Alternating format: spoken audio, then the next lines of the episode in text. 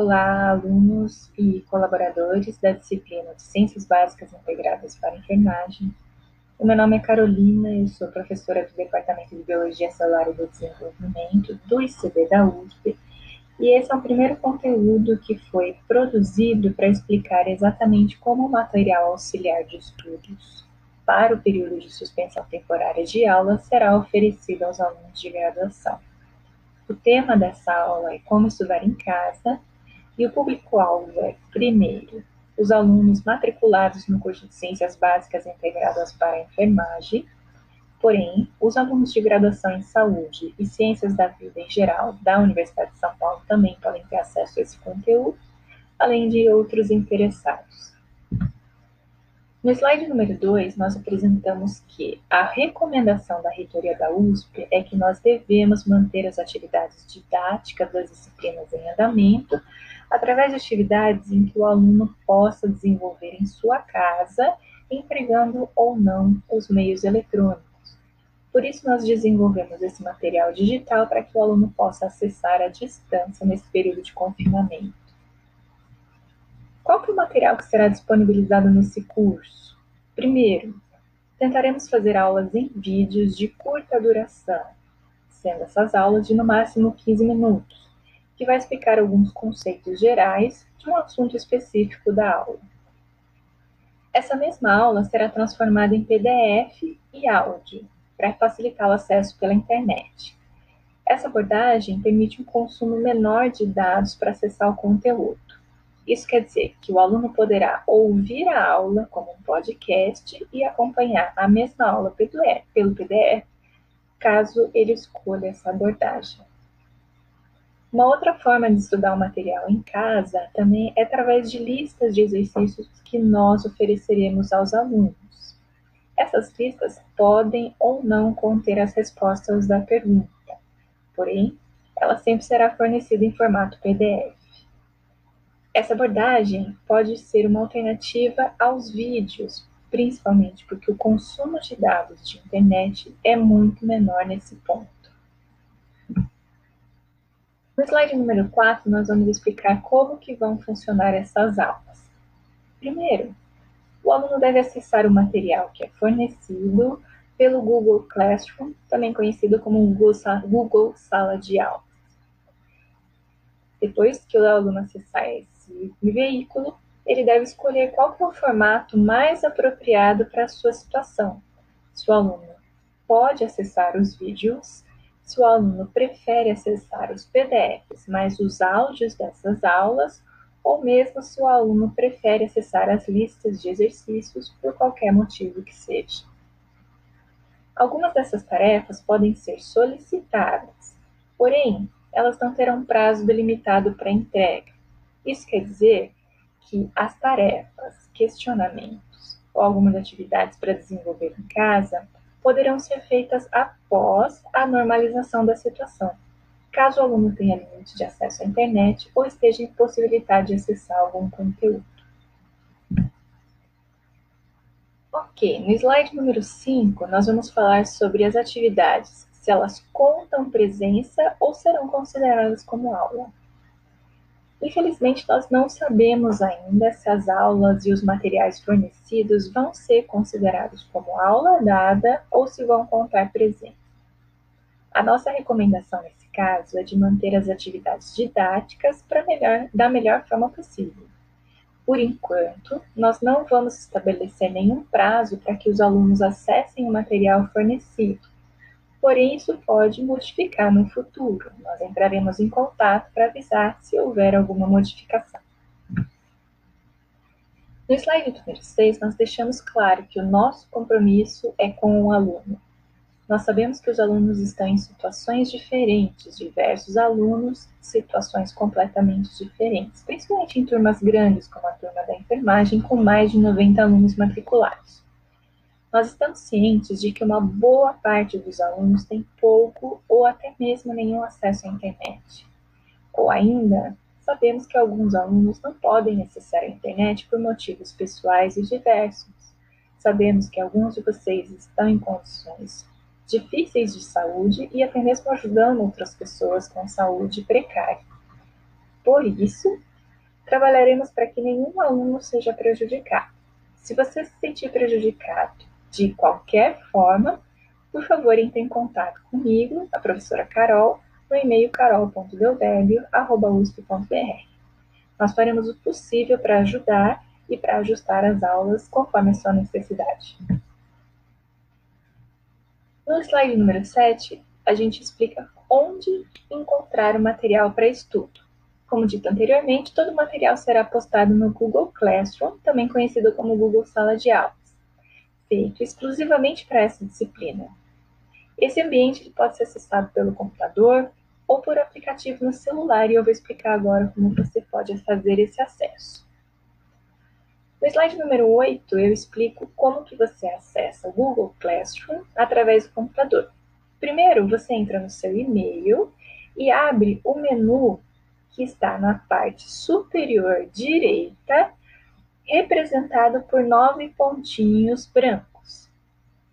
Se o aplicativo não estiver visível, o aplicativo do Google Sala de Aula ou Google Classroom, baixe a barra de rolamento, que pode ser que esse aplicativo seja um dos últimos na ordem de aparecimento, mas com certeza ele está lá. Além disso, você também não pode esquecer de fazer o login através da conta de e-mail da USP, porque você foi cadastrado com a conta de e-mail da USP. Faz o local, você, faz, você vai fazer o login da sua conta no menu que está à direita do menu anterior de aplicativos, tá? Provavelmente é um círculo com, com a inicial do seu nome apontada. Não esqueça de fazer o login com o e-mail da USP, caso contrário, você não vai encontrar a sala de aula. No slide número 10, eu indico que você deve encontrar a nossa sala de aula. Se você fez o login com o e-mail da USP e encontrou o Google Classroom, você vai encontrar a nossa sala de aulas lá. É só clicar no nome da disciplina e você terá acesso ao conteúdo postado. No slide número 11, eu explico brevemente como acessar através do seu celular, porém através do aplicativo. Existe um aplicativo para baixar, é só digitar Google Classroom, você vai baixar no seu celular, ele é gratuito. E da mesma forma, você vai fazer o login com seu e-mail da USP e vai ter na tela do seu celular o aplicativo para acessar quando for necessário. Quando você acessa, você vai achar nossa sala de aula e pode encontrar o conteúdo já postado. Como será esse material oferecido?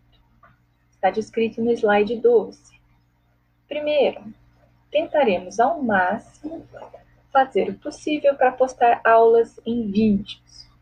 Os vídeos terão no máximo 15 minutos e podem ter um conjunto de vídeos para cada assunto. Se o assunto for mais extenso e não puder ser abordado em um único vídeo, teremos conjuntos de dois ou três vídeos. Sabemos que isso consome um certa, uma certa quantidade de dados na internet e alguns alunos têm uh, limite nesses dados. Então, nós oferecemos uma segunda opção. Esses vídeos serão transformados em PDF mais áudio. A mesma aula em vídeo terá os slides convertidos em PDF e um arquivo de áudio que será disponibilizado de forma separada. Essa abordagem consome menor quantidade de dados da internet, então o aluno pode escutar o áudio e acompanhar pelo PDF. Uma outra opção ao vídeo e ao PDF mais o áudio é a lista de exercícios. Nós ofereceremos questões que podem ou não conter as respostas em formato PDF para que você faça sua leitura e estudo em casa. Essa opção é a que menor consome, consome quantidade de dados do seu plano de internet. Então, se esse é o seu impedimento para estudar, eu acredito que essa seja a melhor opção. Professora, precisa acessar todo o material? Não. Nós não gostamos de ver alunos sofrendo e não somos esse tipo de professores. Isso quer dizer que o aluno escolhe a forma mais adequada para a sua situação.